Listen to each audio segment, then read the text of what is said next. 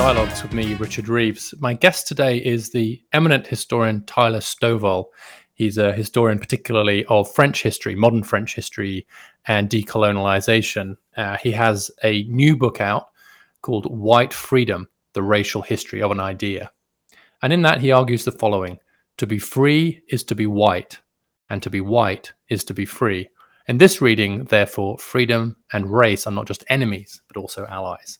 We have a long discussion here about the extent to which Enlightenment ideas of freedom and liberty are intrinsically racist, whether they became racialized, and if so, why, and what the tensions are between the ideals of liberalism and the realities of, of racism. This is a book that he says kept him awake at night uh, and was many years in the making. We talk, among other things, about whether the most important line racially is between whites and whiteness and everybody else, or whether in the US in particular, the ideas of being black and the anti-black racism that has dominated US history is more important.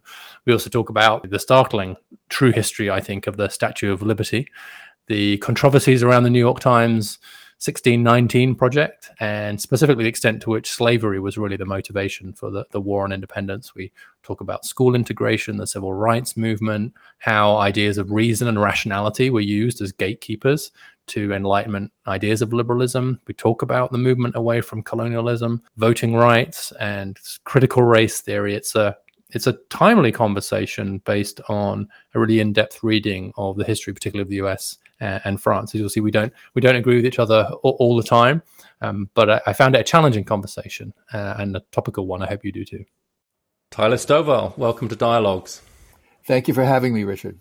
This is a, a, great pleasure. I really enjoyed your book. I was challenged by your book, White Freedom The Racial History of an Idea. You're an eminent historian of France in particular and, and of, the, of the US.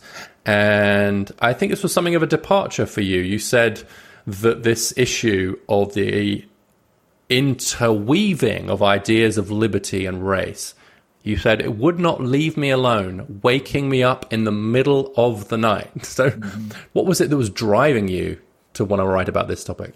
Well, first of all, the, the, the goal was to give my wife a break um, so I wouldn't disturb her anymore. Um, but are you sleep? Are you sleeping better now? Yes, yes, I am sleeping Good. better now. Actually, we both right. are. So, right. Um, but no, the, the, you know, a couple of things drove me. I mean, first of all, this seemed to be such a big deal. So many people constantly talked about um, freedom as the uh, central ideal of Western civilization, basically the central goal of Western civilization.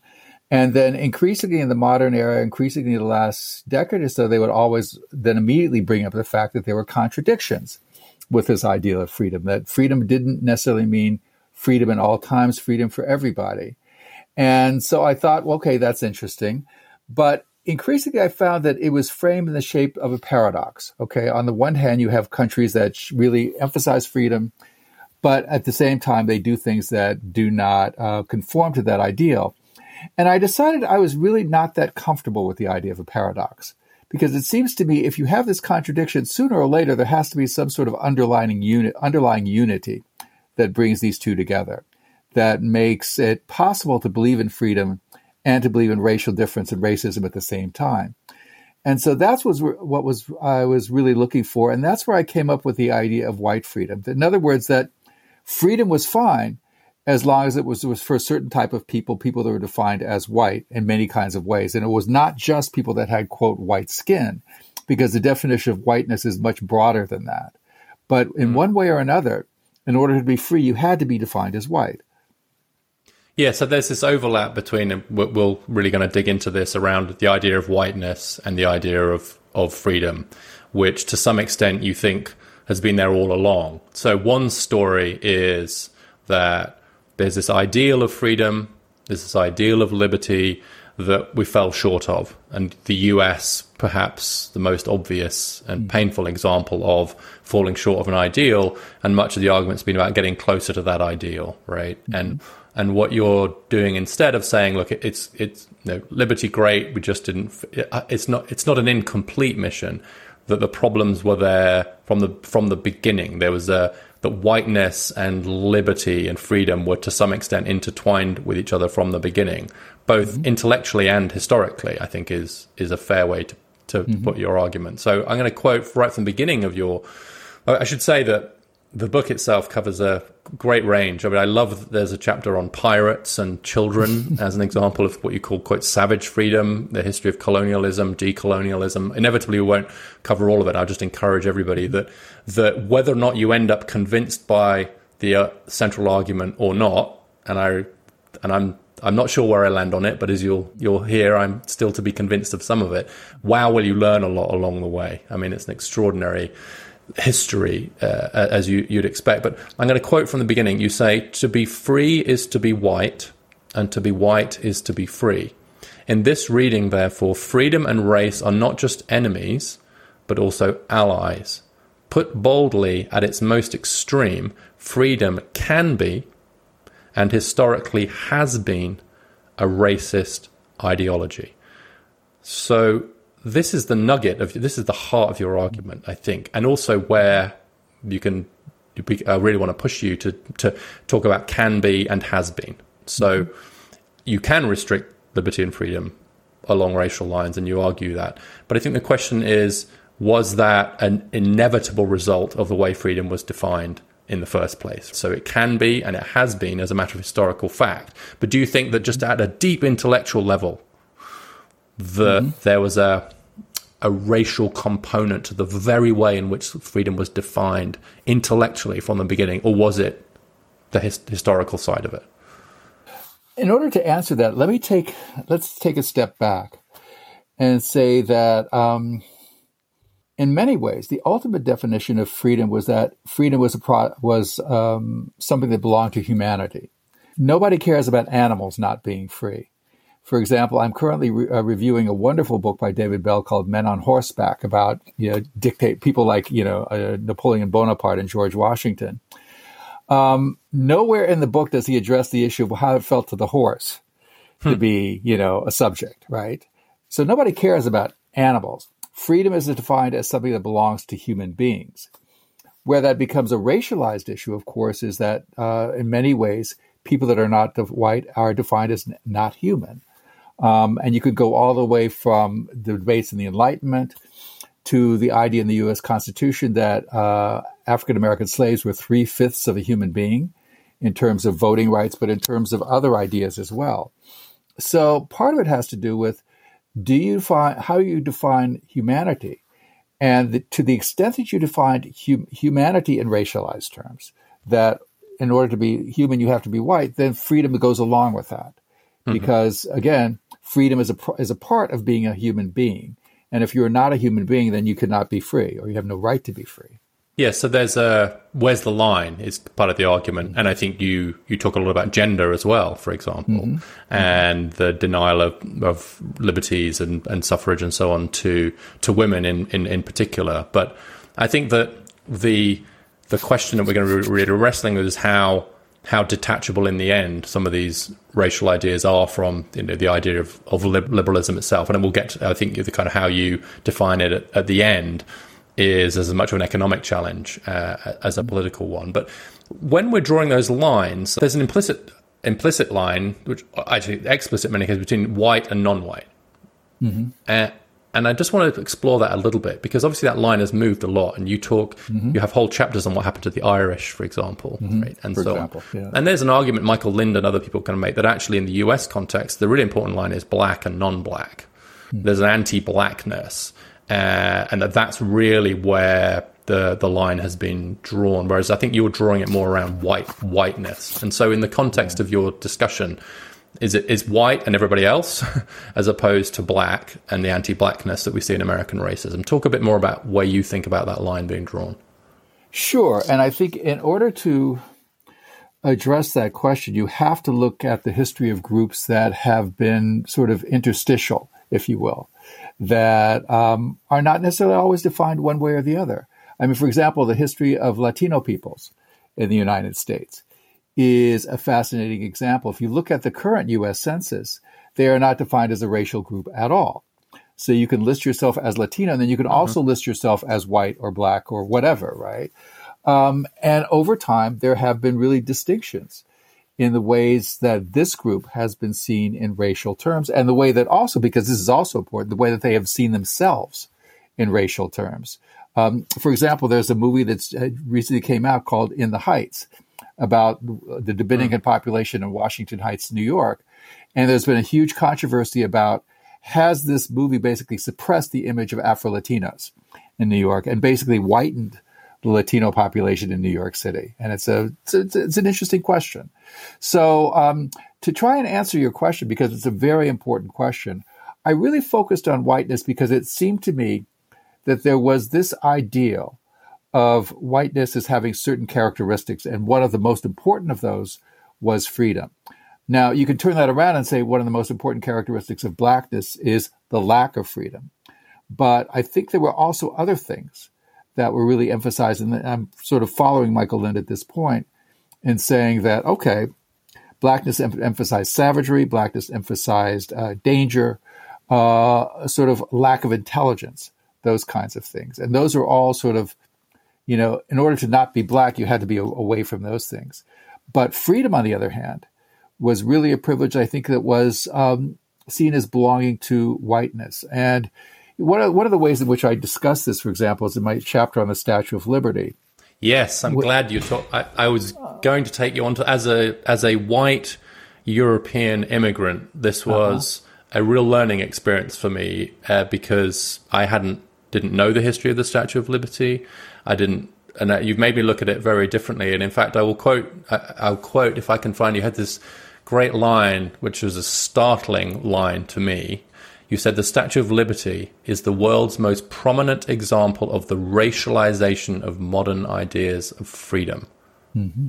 Amazing. Mm-hmm. So say a bit, say a bit more about the this this sort of hidden hidden history. I think of the Statue of Liberty. Sure. Well, let me just say a, a couple of points one of the hidden aspects of this history, of course, is that the original intention behind the Statue of Liberty, or one of the most important original intentions, was to celebrate the abolition of slavery in the United States, to celebrate the idea that the United States was finally the land of the free.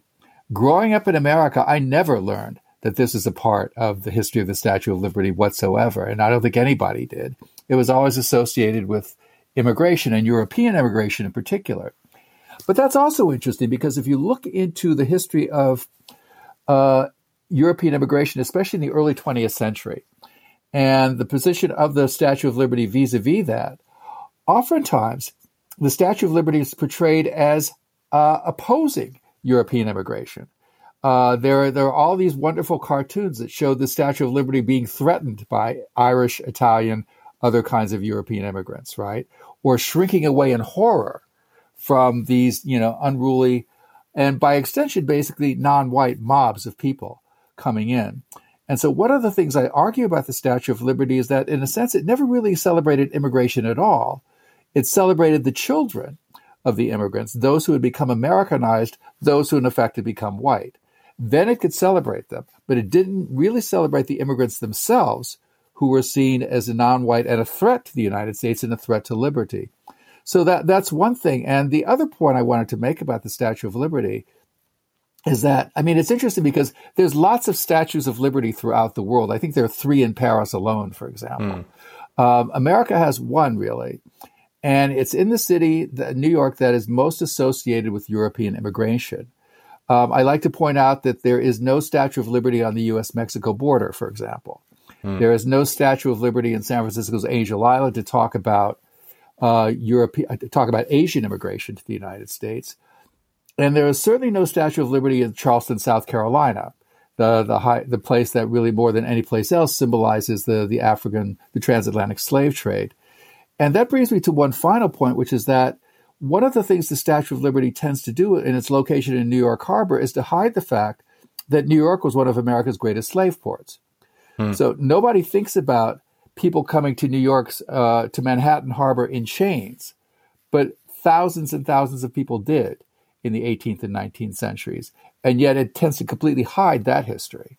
Yeah, you think about people coming and applauding around the Statue of, of Liberty, as you say, and there was just this great historical detail that uh, that I was not aware of, as Bartholdi the architect uh, of the statue had originally planned to have the figure holding broken chains. Mm-hmm right. as a symbol of emancipation.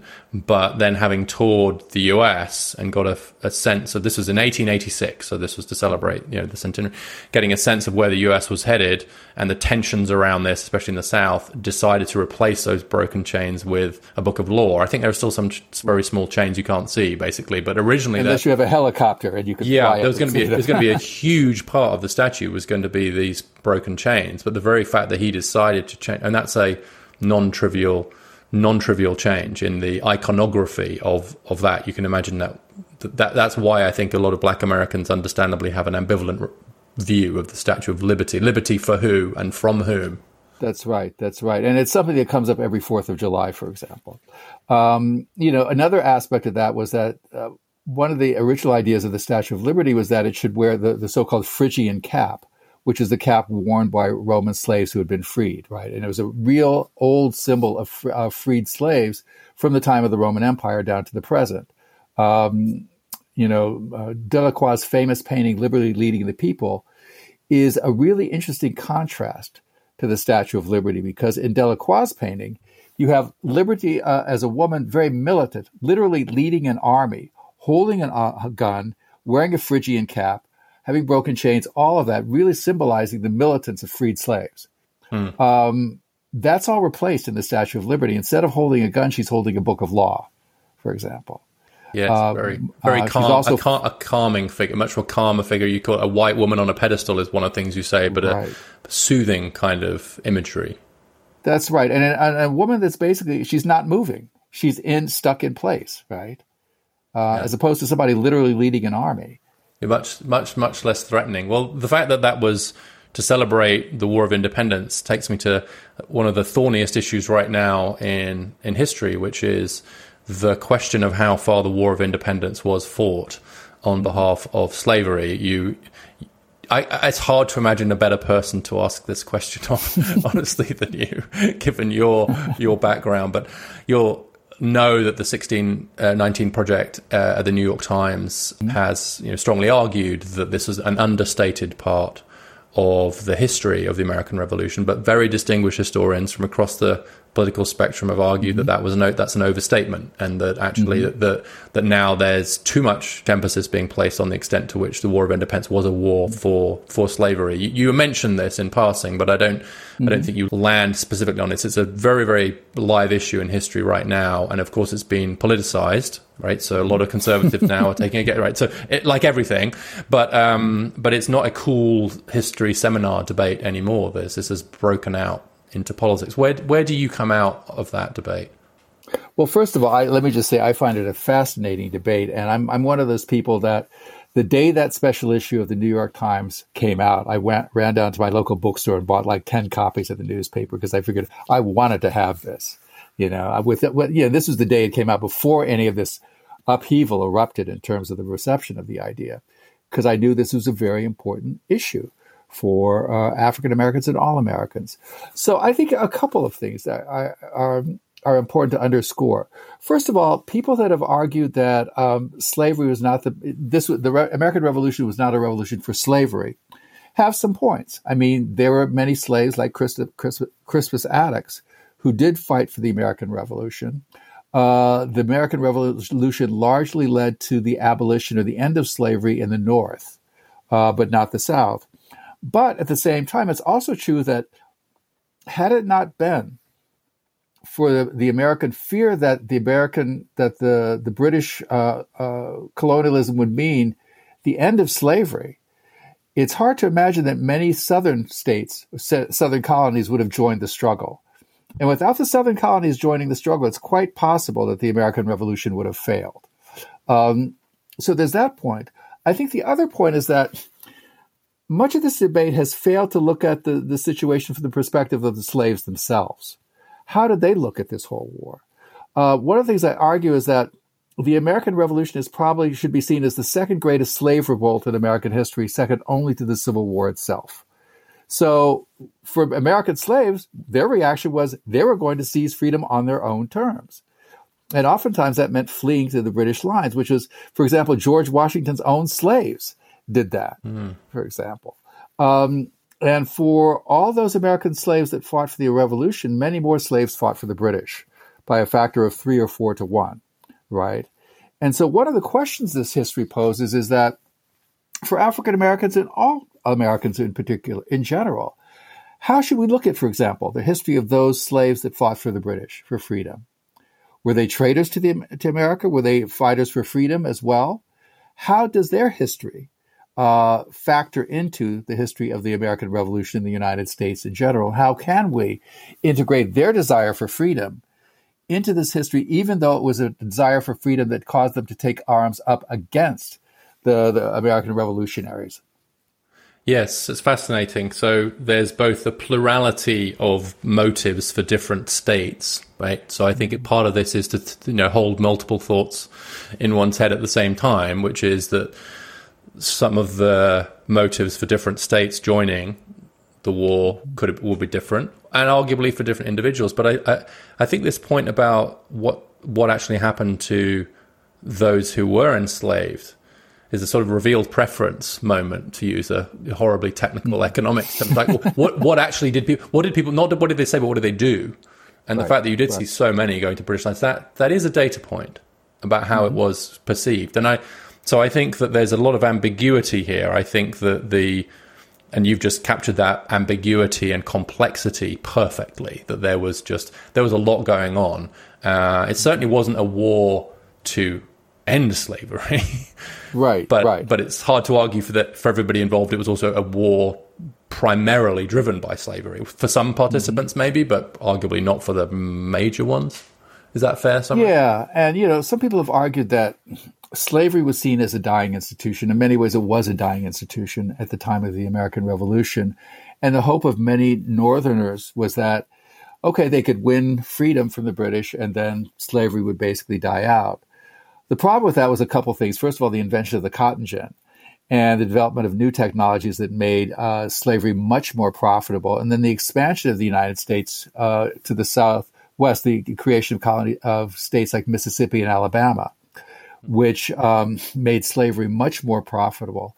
There's an old phrase uh, that talks about being sold down the river. The phrase comes from the slave experience of slaves that were sold from places like Virginia and the Carolinas down the river to, to Alabama and Mississippi, where slavery was much more exploitative and much more harsh, but also, of course, much more profitable. So what you had was a, a, a, new United States where many people had hoped for the end of slavery, instead becoming, in fact, more dependent on slavery than ever uh, economically. Yeah, that was one of the. I mean, the paradox. In fact, through the 19th century, uh, too, you talk about how race became more salient even as ideas of liberalism became more salient. And I, I hope we'll get to some of that. I think one of the questions, particularly in, in a US context more generally, which is the extent to which the Enlightenment ideas of liberty, which I think you correctly say hugely influenced the US. I think Henry Commager said Europe dreamt the Enlightenment, but America made it come true, That's or something right. like that. That's right. right? Yeah. Uh, and what he meant is kind of institutionally and, and so on, so the, the society. But and it's also interesting to me that you quote, you actually start your description of the intellectual history of liberalism with actually British with John Stuart Mill and then I think Acton mm-hmm. and Isaiah Berlin, although you're interested in France and the US. Right. Interesting. Right. So I think that this question of whether or not Enlightenment ideas of liberty, say of John Stuart Mill, my subject, mm-hmm. were racialized or were racist. Mm-hmm. And I think you can argue that. So I'll, I'll, make the argument that it was racialized, not racist. Right? So you take mm-hmm. ideals of liberty, autonomy, self-government, freedom of expression, etc., from someone like Mill, who I would argue was was not a racist. We can mm-hmm. you know, maybe discuss it, but certainly mm-hmm. by the certainly by the context of his time, a huge supporter of the North. Absolutely said said that the U.S. Civil War was a war to, for the right to burn people alive, and so mm-hmm. on. Um, but that those ideas were racialized in order to support the rule of white men, frankly, and of yeah. white countries over colonial countries. So they were racialized rather than intrinsically racist, at least in the hands of someone like Mill, if not in the hands of others. Is that? Would you agree with that? Do you think it got right? You use the word racialized a lot, so that suggests a yeah. process rather than a. Mm-hmm. than a feature. I, I, would agree with that. And let me go off on a tangent here and talk about something I was thinking about recently, which hopefully has some relevance to this discussion. I love a tangent. Um, I, I, I, love listening to music on my iPhone. And I was recently listening to uh, the Allman Brothers classic Southern rock song, Whipping Post. Hmm. Well, you know, it had never occurred to me before what the image of the whipping post was. And of course, it is an image that comes directly out of American slavery. So I looked it up on the web to see if there was discussion of this. And of course, the discussion was were the Allman Brothers racist or not, and using this kind of term to write their probably their greatest song. And the consensus was, and this is actually a consensus I agreed with, which I don't often do, but that they were not racist but this was a racialized form of expression that really underscored the, the central role of African American music and culture in Southern culture, including Southern white rock music, right?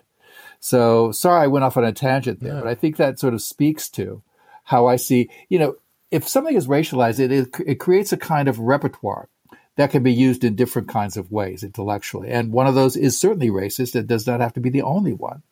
But um, it does emphasize that people like John Stuart Mill thought in those terms, whether or not they wanted to uh, use them harshly or not. And, you know, there are other figures in history, for example, um, uh, Count Gobineau, who was the person that probably the, the most important racial, racial thinker in um, French history, uh, was anti slavery.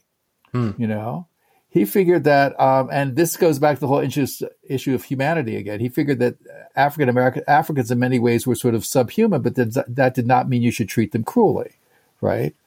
Um, yes, I think you make the point that you know, race racist science didn't always lead to sort of racist outcomes or something, right? Right. Coming similar similar to that, and so there's what happens as a result of an idea like freedom, liberty, like being racialized, is that it creates, as you, I'm just playing back, I think what you've said is mm-hmm. this repertoire of ways in which these concepts are used, and, and then it creates a self fulfilling cycle. If mm-hmm. you if you've if you've embedded the idea of liberty being white, and I think one of the that's obviously the constant theme mm. of your book, then it means that to jump forward massively in history, you think of the white people of Eastern Europe as you know, appallingly enslaved, but mm. are much more relaxed about colonial subjects, for example. And so you it then creates its own its its own dynamic. So even if it's not intellectually at root necessarily racist, it becomes mm. racist in its application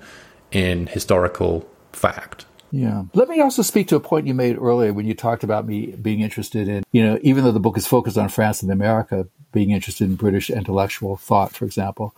Um, one of the things I, I address is that for many reasons, including my own training and my own history, I decided to focus this book primarily on two countries, France and the United States.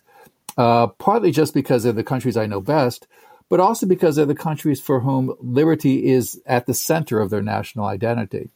But it seemed to me it was impossible to write this kind of book without looking at two other major experiences. One is the experience of Britain and the British Empire, and the other is the experience of Nazi Germany, um, because both also in very different kinds of ways looked at the issue of race. Um, I mean, it's it's hard to imagine writing a world history of race without touching on Nazi Germany, for example. Right, which um, you do. But they also, but they also looked at the history of freedom as well. So Yes, yes, I think that's right. Um, and actually, that makes me think a little bit about the the lines question of like who who's included and who isn't, and how Nazi ideology and to some extent following. And you make a, good case, I think, that they actually did borrow from some of the racial laws in the U.S. Um, in terms of drawing lines, but but you also another theme that runs through the book is this issue of gender and the way that mm-hmm. some of these ideas of freedom are gendered as well as racialized, and then obviously sometimes both. And, and I think that's a question then, it, which is you take something like the fight over the Equal Rights Amendment and civil rights and so on, which is that there was a similar idea around how far the state should be involved in enforcing equal liberties, if we can put mm-hmm. it that way, right? So you think about mm-hmm. the reaction against the ERA, it was. Mm-hmm. Sim- there's a there's a sort of similarity. I think I'm not making a, a direct comparison, yeah. of course, but but there's a sort of sense like it, like you could say, look, I'm in favor of equality, but I don't think it's any business of the government to enforce it right through mm-hmm. through Bill of Rights. And so, mm-hmm. is that a fair comparison between the way that gender and race have been treated in histor- in historical terms around freedom? I, th- I, think it is. I mean, it's a really complex question because let me, let me go back for a moment to the Statue of Liberty, which is the Statue of Liberty is the portrait of an unfree woman, right? Um, she's a woman who's, uh, you know, kept in a certain position, is subject to basically masculine authority, um, and yet at the same time is also portrayed as a woman that is is powerful. I mean, one of the interesting things about the history of the Equal Rights Amendment, for example, is that the opposition to it, the successful opposition to it, was led by women uh, Phyllis Schlafly Absolutely. is the ultimate example yeah. of a woman who is fighting for a certain position of women in society and is a very powerful woman um, and demonstrates both women's power and women's subservience in the same in the same breath. You know, I mean, she's one of the most complex figures of the 20th century in the United States, I think, politically.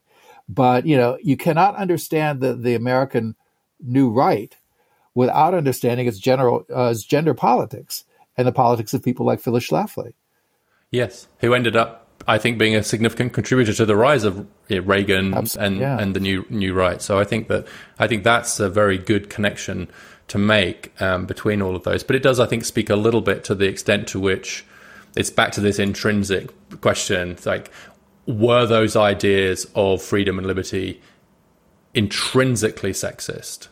Mm-hmm. or were they operationalized in a sexist way because they were being born, they were being produced in a patriarchal society? But I think one of the things that you talk about quite a lot, and and where I think you could, for example, be more critical of Mill, who did, after all, say that despotism is a legitimate mode of government for dealing with barbarians. Mm-hmm. provided the mm-hmm. end be their improvement. And that's an interesting position for Mill to take. And it gets us into this idea of kind of reason and the role of reason and racism. You talk a lot about this. You say that, that freedom and self government were closely linked to the capability for reason and rational thought. Sure. And you go on to say only the enlightened could be truly free. So that if, mm-hmm. if reason was racialized, then so was liberty. And in some ways, that feels like a big theme here, which is mm-hmm. I, I'm I'm just going to, it almost doesn't have to be, I'm just going to say, look, there's a certain level of skill, a certain level of knowledge, a certain level of rationality that's required for you to enjoy the fruits of liberty. And I'm sorry, mm-hmm. but you don't have those, or maybe you right. don't have those yet. And there are, there are obviously right. more or less, uh, coherent and maybe acceptable versions of that thought, but it seems like it applies across this racial gender thing, right? Which is that you just, you're not thinking straight enough for freedom yet. Yeah, let me respond to that in a couple of ways. First of all, this is a real major theme in the history of French colonialism in particular. The idea that French colonialism, French imperialism was something that was going to civilize the natives and make them, you know, uh, capable of enjoying freedom. Now you can, you know, look at the minor contradiction of the fact that if the French were all that interested in civilizing the natives, they would have invested a lot more in colonial schools than they in fact did. Um, small contradiction aside, um, but that idea was very powerful. But the other thing I wanted to uh, point out, because I think our, our conversation is sort of going there, this is one of the reasons why I decided to write about children hmm. and the idea of freedom, because so much of what you've just said applies above all to children. I mean, Mill talked about freedom being reserved to the mature races, right? You have to be mature to enjoy freedom. And let's face it, most people to this day feel that children do not have freedom as a, as a right. They have to be ruled over uh, and told what to do until they are capable of ex- exercising their own proper judgment. All of our modern societies are built on that idea. Yes. Uh, do you have children, by the way? I do. Who somebody? He's, my son is twenty. So okay, but did you? We've did, been there, presume, done that. Yes. Uh, but I presume you didn't. I bet you didn't give him absolute freedom. No, we didn't. We didn't. You know, and, and um, and I was, you know, all the time when I was writing this book, and he was in his teenage years, and that's another issue, by the way.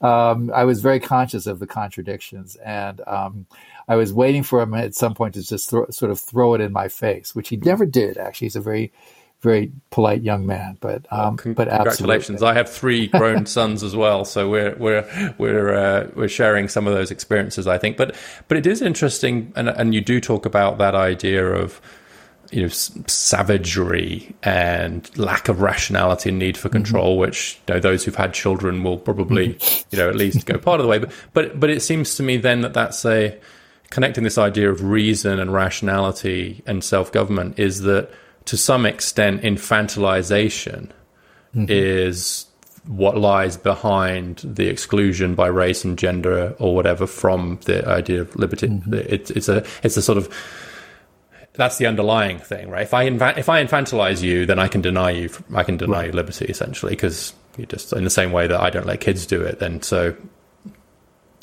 yeah, that's kind of interesting kind of thought. Yeah, and then yeah, that leads you to the colonialism point.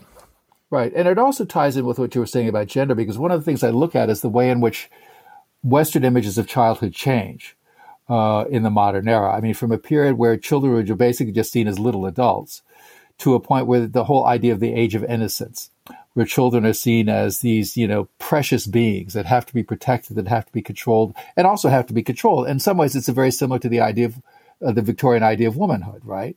Somebody who's very precious and um, really not capable of ruling themselves and have to be protected for their own good, right? Yes. Um, of course. Yes. The difference, of course, is that children supposedly grow out of that, uh, whereas, of course, in the Victorian ideal, women never do. Yes, and in the racist ideal, people of color don't either. So paternalism is right. perfectly legitimate when right. when it's you're dealing with a, a child.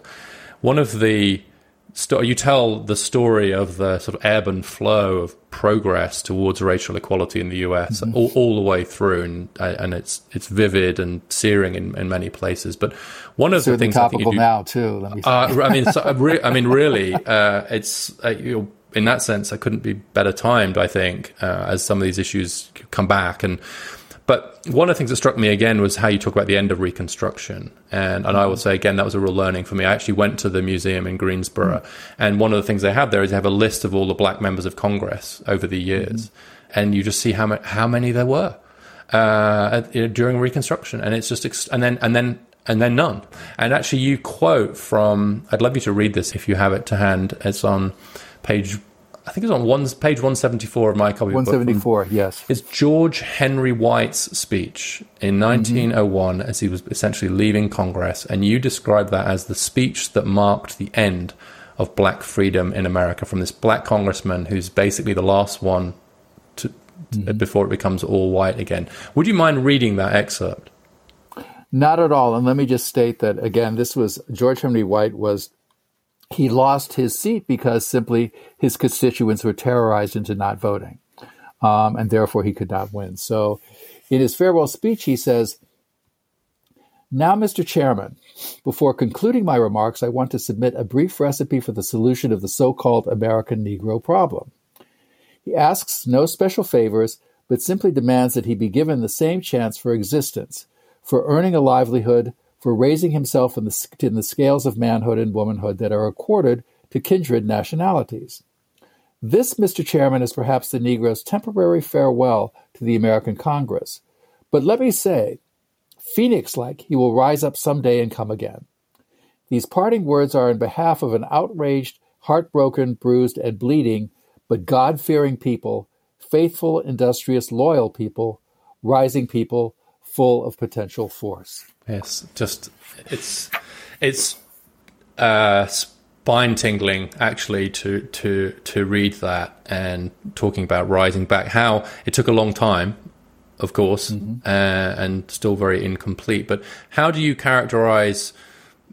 that century? it's a, a totally unfair question, but from 1901 through to 2001, and particularly the the failures as well as the huge successes of the of the civil mm-hmm. rights movement. Or you talk a lot about the fights over busing and integration and so on, which was which came after. I mean, you also do a great study of World sure. War One and World War Two. So we're yeah. we're bouncing around here, but talk a little okay. bit about how, how you see the successes and failures of the civil rights movement because this issue about voting rights and citizenship really became the new frontier, right? Mm-hmm. Mm-hmm. No, absolutely. And let me say in answering that question, first of all, I, I, I, want to identify myself as the son of a veteran of World War II and the grandson of a veteran of World War One. Ah. So um, it's something very, very much part of my own family history. Uh, and I want to emphasize the wars because in both cases, especially World War II, they really gave a space for African Americans and other peoples of color to identify themselves as contributing to the national effort, as part of the national effort. And the, the disenchantment of coming back from uh, service to face racism again was something that was a searing moment for African Americans. I mean, 1919, the year after World War I, was saw more lynchings of African Americans than any other year in American history. And many of these African Americans who were lynched were soldiers in uniform, former soldiers in uniform. And the message was clear. You're not going to come back with the expect, expectation that the kind of privileges or respect you had during the war are going to continue once the war is over. You're going to come back to America that's just going to be the same as it was before the war. And the point is that ultimately it wasn't in many ways, the civil rights movement started in 1945. Uh, people have recently looked at the number of the, the large number of uh, veterans of World War II that were active in the civil rights movement and saw this as their due, that they had the right, having fought for America, to enjoy the privileges of Americans, uh, civil, uh, American citizens, all the privileges of American citizens. And so I think it is, um, in many ways, a very stirring story and a very moving story. And the, the story of the civil rights movement, of course, has its parallels overseas with the, the history of decolonization and the ends of European empires. In both cases, subject peoples fighting for their, their freedom and for their recognition as free peoples. Um, I like to point out that Julius Nyerere, who became the first president of Tanzania, wrote no fewer than six books with the word freedom in the title. So the issue of freedom was absolutely central to all these movements. And in my uh, sort of analysis, 1965, the year 1965, represents the high point of these movements. It's the, the year that sees the signing of the most significant civil rights legislation in, in America. By 1965, most European colonies in Africa and Asia have achieved independence. And it does seem as though there is going to be a movement towards full fledged equality that's going to be worldwide. And then you have a backlash that begins to set in, certainly in the United States, in different kinds of ways in the former colonized countries where you have a, a, situation where what they thought of as freedom is not so free after all. They are still in many ways tied to the former mother countries like Britain and France uh, in many different kinds of ways. And in the United States, you have, for example, one of the, the key issues around uh, the civil rights movement was the whole struggle for school integration. I mean, in many ways, one of the landmark moments was Brown versus the Board of Education in 1954. Okay. If you look at school integration since then, school integration is the great campaign of the civil rights movement. It is also, in many ways, the great failure of the civil rights movement. Uh, the whole campaign around busing, uh, for example, which is uh, the idea of busing for school integration largely fails. And it largely fails not just because of white racist Southerners, but because of white liberals as well. People like Joe Biden, our current president, who made his reputation in many ways as an opponent of school busing for integration.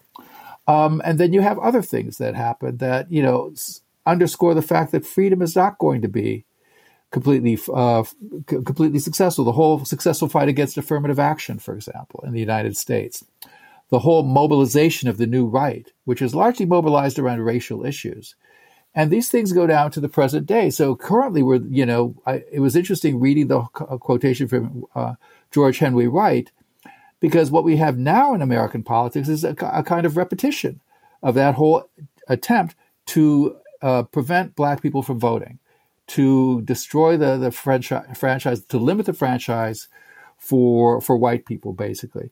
This is, goes straight back to the era of Reconstruction. Uh, and no matter what Republican senators and congressmen may say about it, the parallel is clear. The lessons are clear. This is an, this is an attempt to prevent black people from voting and to keep black people subordinate in American society. So this question of citizenship became the real frontier because liberal democracy, you know, we're now we're now learning to unpack those two terms, of course, as we have the mm-hmm. rise of illiberal democracies. But but as you point out, they went together, and so there was the sense of sort of civil freedom, economic freedom, or what, but it was the right to vote, and that was true in decol- you know, decolonialization movements, but also in the US too. And you now that's why voting rights has has long hmm. been um, a huge issue in the US. So do you think that up until at least recent history, that that movement had been largely successful? I think that's true. I mean, you know, look, we have a, a vice president who's a woman of color, of uh, South Asian and African American descent. Um, you have uh, African American Congress uh, congressmen, large numbers of them. You have senators even.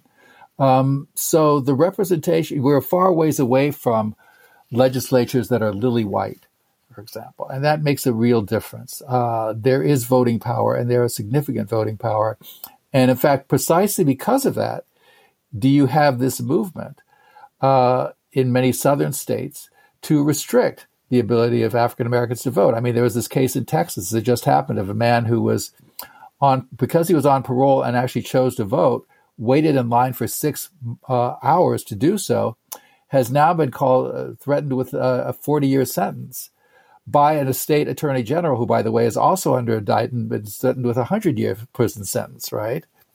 Uh, but who happens to be white. So you have this reaction precisely because of the successes of the movement to make citizenship and freedom a universal category. And it's sort of like a last gasp attempt to preserve white freedom, basically. Yeah, that's a that's a good description of it, um, and we'll see we'll see how far it gets legally. Um, you know, I'm, i think there's a yeah.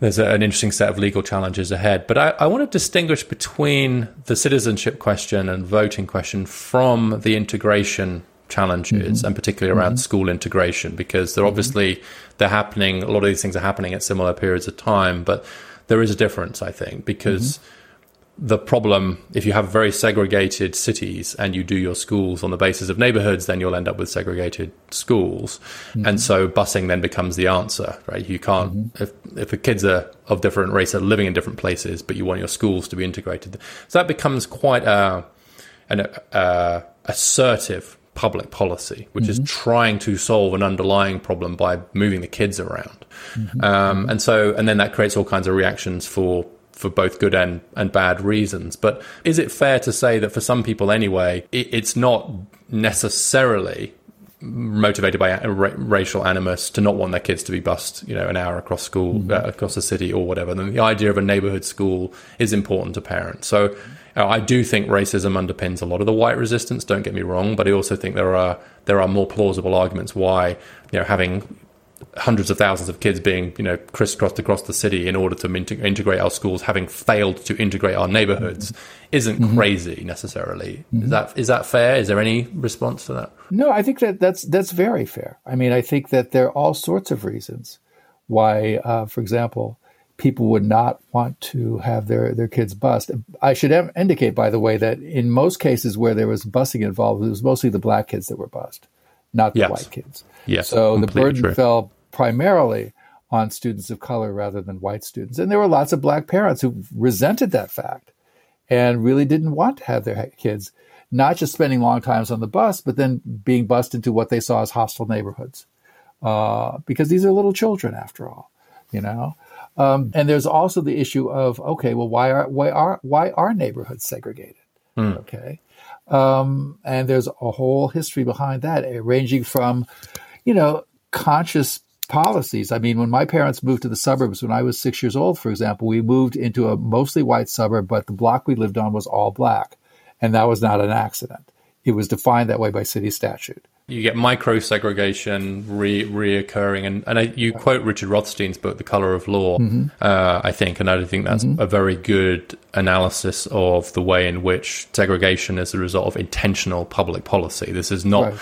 you know, this is not just Schelling style micro mm-hmm. preferences, and and that's why I think it will take intentional public policy to sure. undo that housing segregation. But in the meantime, you do have this issue of moving the kids around. It's interesting to me though that when you talk to a lot of uh, black educators. I'm thinking about some of the people that have actually set up charter schools and so on mm-hmm. in, in places like New York. I actually talked to this guy who runs Charter School Network, and I pointed out to him that all his students were black. Mm-hmm. In other words, his schools were very segregated, and he said, mm-hmm. "I know that's the point." Um, yeah. uh, you know, said I might let the odd white kid in just every now and again to you know, but but my point the purpose of these schools is to give a better education to the black mm-hmm. kids here who wouldn't otherwise get one. And so right. it did sort of reminded me that integration is uh, a means to an end as well as an end in itself. Mm-hmm. If the mm-hmm. end is better education, particularly for for black kids, then maybe you get that through integration. But there are a lot of black educators that push back, and you even quote the Biden quote, which you got in your book, mm-hmm. Sort of taps into that a bit, where he mm-hmm. said it's insulting to say that black kids can only do mm-hmm. better if they're put alongside white kids. And so you now de- do you see some black educators resisting the idea of saying, why do we need to integrate? Why can't I just give a better better education to black to black kids in a predominantly black school? What's the problem? That's right. And also, people will argue that um, if you're talking about the most important thing being building up the self concept of black students, of teaching black students that they are capable, that they are intelligent, they're more likely to get that from black teachers than from white teachers, right? They're more likely to get that in an all black classroom than an integrated classroom. So, and, and this, you know, this has been a debate among many African Americans and others, other groups for a long, long time. I mean, you know, there was a whole strand of thought in the 1960s and 70s of many uh, politically active African Americans saying, forget about the whole issue of integration. What we need to do is build up our own neighborhoods, and we need to get the resources to do so. Of course, that poses the question of how are you going to get those resources uh, to build up what is in effect a segregated and, by definition, inferior neighborhood and inferior culture. So there, there are all these kinds of issues that come into play. Let me throw another issue uh, with regard to the housing segregation. You know, I live in California, which is the paradise of NIMBYism, not in my mm. backyard, where people want to keep their neighborhoods pristine. And people are perfectly happy if a black family could move into a $2 million split level house, right? But the idea of building, you know, multifamily housing that would be more likely to create uh, an integrated neighborhood, they're going to be fiercely opposed to, even though they also have Black Lives Matter signs in their front windows. And you you, you laugh, but I've seen exactly. No, no, I'm, right? I'm smiling because I've written about this, and I'm like, yes. I, I've actually written say I sometimes that hate has no home here, Black Lives Matter and then a uh, resist development sign next exactly literally yes. on the same on the same lawn the kind of hypocrisy mm-hmm. of mm-hmm. Uh, the liberal upper white upper middle class is one of my my my, my favorite favorite themes but um, well, come to berkeley I, I, you will see it in full flower here Yes, I have. I know. I have seen. It. In fact, in the neighborhood in DC where where I live, I would say to people that the evidence is that there's a little bit less racial segregation, a little bit less, but massively more economic segregation outweighing mm-hmm. that. And so it's exactly mm-hmm. your point your neighbor is a little bit more likely to be black, a little bit more. We're still massively segregated by international, yeah. but only if they're a lawyer right. or a lobbyist, right? so, right. so it, there's still gated communities in, in one way or another. And so I, I agree, and I think there's some suggestion that, that we might move a little bit on that air in in that direction. But but it's interesting that it feels to me as if the you know back to this busing thing is that you're right. It was black kids that were moving. So actually, Robert Putnam once said to me, he said, "Well, you've either got to move the money, move the parents, or move the kids." Mm-hmm. Right? Which are you going to do, and which is which is yeah. easier to do? And I see busing as a really a suboptimal mm-hmm. strategy for overcoming the real problem, which mm-hmm. is the degree to which we we are kind of truly truly segregated. And really, it comes to this point about how far does the state have to exercise power to mm-hmm. make these things happen, right? It comes mm-hmm. back, and I think maybe that's where we'll where we'll end. I want to talk a little bit about where we are now and where we've mm-hmm. got to since you used 89 as a good punctuation point. I mm-hmm. think um, we've seen since then. You know, more recently, there's a rise of nativism, nationalism, mm-hmm. populism, very often inflected through a, a racial lens, and you talk a lot about that. And the economic anxiety that has gone along with it. And I, am going to try and characterize what I think is your position. Okay. See if I get it if I get mm-hmm. it right, and then we can talk about it. Which is particularly towards the end, what you you seem to give quite a lot of weight to the idea that economic anxiety is one of the big parts of the of the problem here, and that that mm-hmm. creates an environment within which these you know, racist ideologies can um, can succeed. So I'm going to quote directly from your book. What you say towards the end of the book is For me, therefore, the ultimate question is not so much whether racism will disappear and the universal vision of freedom triumph. Rather, it is whether future societies will overcome the need for white freedom mm. by assuring a good life for all their members. And you go on to say, Will we find a way to free our societies from the need for whiteness? So you're speaking here to the some kind of necessity that people feel for ideas of whiteness and white freedom, which by implication is more about something to do with economic insecurity. Mm-hmm. Therefore, only by only by only by dealing with the economic insecurity of all people, including whites, mm-hmm. by implication, will we be able to move beyond the need for us. What, what do you mean by the need for white freedom, and how do we move beyond it? Okay. Well, you know, it's interesting. A lot has happened since I wrote those lines, and even since that book came out in print. And I, I, you know, one of the things that really inspired me was I was really fascinated by this whole phenomenon of people who voted for Barack Obama and then voted for Donald Trump. Yeah. And I was like, so I don't get these people. Why would you vote for two such completely different kinds of individuals? And one argument was simply that both of, both represented a kind of outside challenge to the establishment in very different kinds of ways that was attractive. But I, I you know, I also think that there was a sense that voting for Donald Trump represented an assertion of, you know, of your outsider status and the fact that somebody heard you in the White House and was going to take care of you. So, um, but so there's that. And then there's also the fact that ever since the 1970s, America has really been a country that has been much more emphasizing the haves versus the have nots, or as one person put it, the have lots versus the have nots, right? Um, that social policy, economic policy has really privileged those people that are highly educated and highly um, marketable. And the idea of, you know, the whole 60s idea of the, the sort of American working class that was highly paid, people that families could afford a new car every year, so on and so forth, did not have to worry about school expenses that in many ways has disappeared, right? Um, and it's real. I mean, it's not just in America that's happened, but especially in the United States, you have a situation where either you are affluent or else you are poor, and there's very little in between. I mean, I live in, in you know, I'm currently living in the San Francisco Bay Area, which is one of the worst aspects of that, where you know the average house, which you know in the 1960s, you know somebody a working person could afford is now far out of range range of that. I mean, for example, I was talking to a neighbor of mine who lives in a very expensive street in Berkeley. She said when she grew up in that street, their next door neighbor was somebody who was a plumber and had four kids and a wife that didn't work.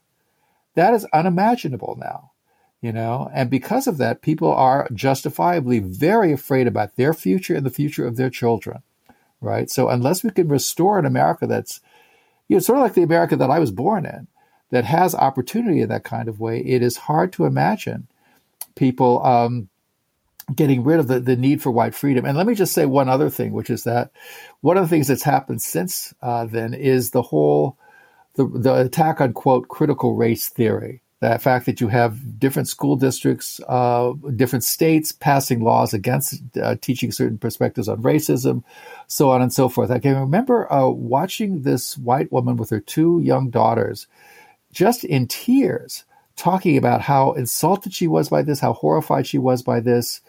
And it seemed to me there had to be something more happening than just, you know, the books her daughters were reading in school.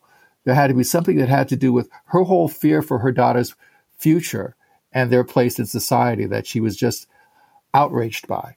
You know, and she thought that, you know, preventing people from reading Richard Wright would solve that, right? Okay. Well, you know, I don't think so.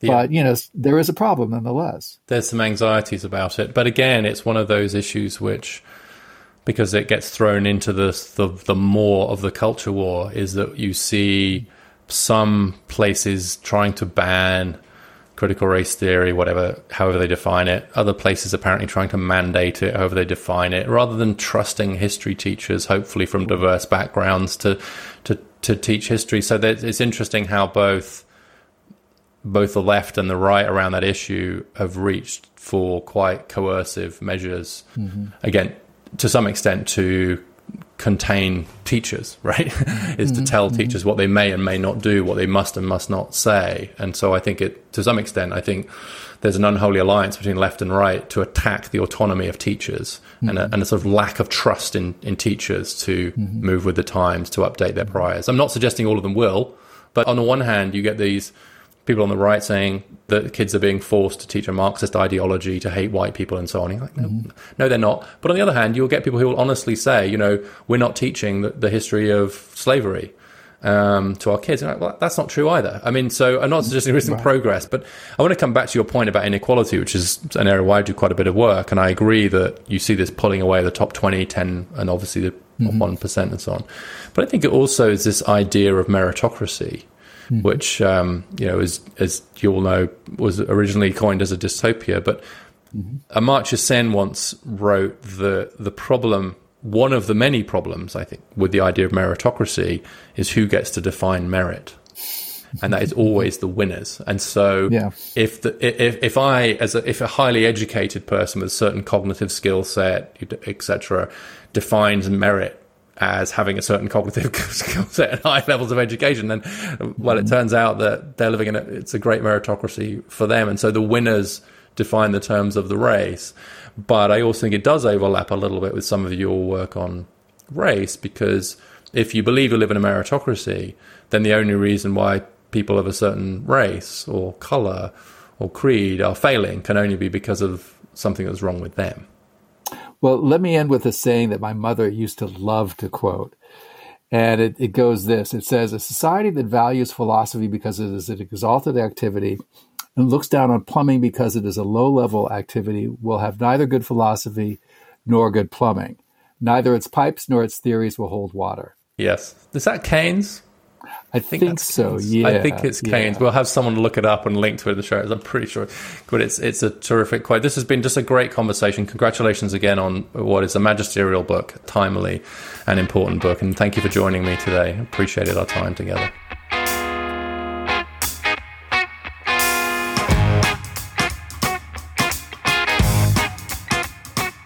Thanks for listening to Dialogues. I hope you enjoyed that conversation. And if you did, please take a moment to follow, like, rate, and share the podcast in all the usual places. And send me your thoughts and ideas, including for future guests, to dialoguespod at gmail.com. That's dialoguespod at gmail.com. I'll see you next time.